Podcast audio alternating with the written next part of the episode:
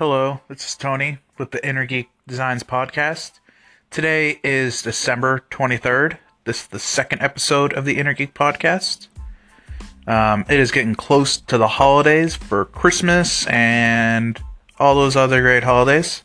Kind of excited about the end of the year coming up and starting a new year, new things, all that good jazz and stuff. Uh, today, I thought would be a good topic to talk about how do you start as a freelance graphic designer? Now, thing is, a lot of designers they'll either start as in-house designers or maybe um, at an agency.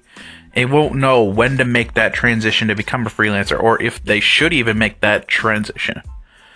Um, it's kind of a hard thing to decide because it goes by person by person if you should or shouldn't make the transition. A little bit about my background. I went to design school, and about halfway through, I started freelancing.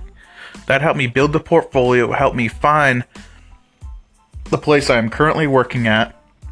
There, I'm an in house designer. I work with the marketing department. I'm half of the marketing department, so I do more than just graphic design. I do web design, I do marketing, I do strategy planning, content marketing.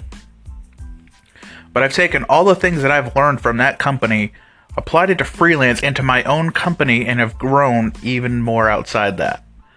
So, when should you start freelancing? I would say if you think about freelancing, just start. The best time, honestly, to start is when you're at school. The start at school means that you have no overhead, you have no worry of losing. You can just start, start working with clients, maybe even start working with family members that have businesses or friends that have businesses um, and build your portfolio.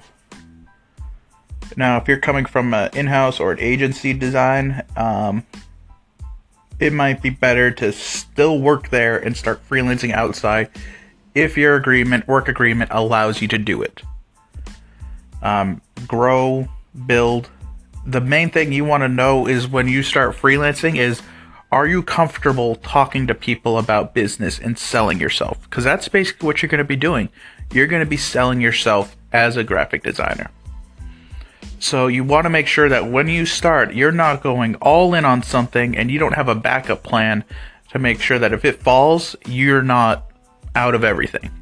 So I would say start as a as a student or as a uh, employee of another company, just so you have something to lean on as a shoulder if it goes all wrong. Um, that's gonna do it for this episode. Uh, we'll be coming back after the holiday. I just wanted to get some episodes in just to try this out and build up a library and learn how to do this. See you guys in the next one. Bye.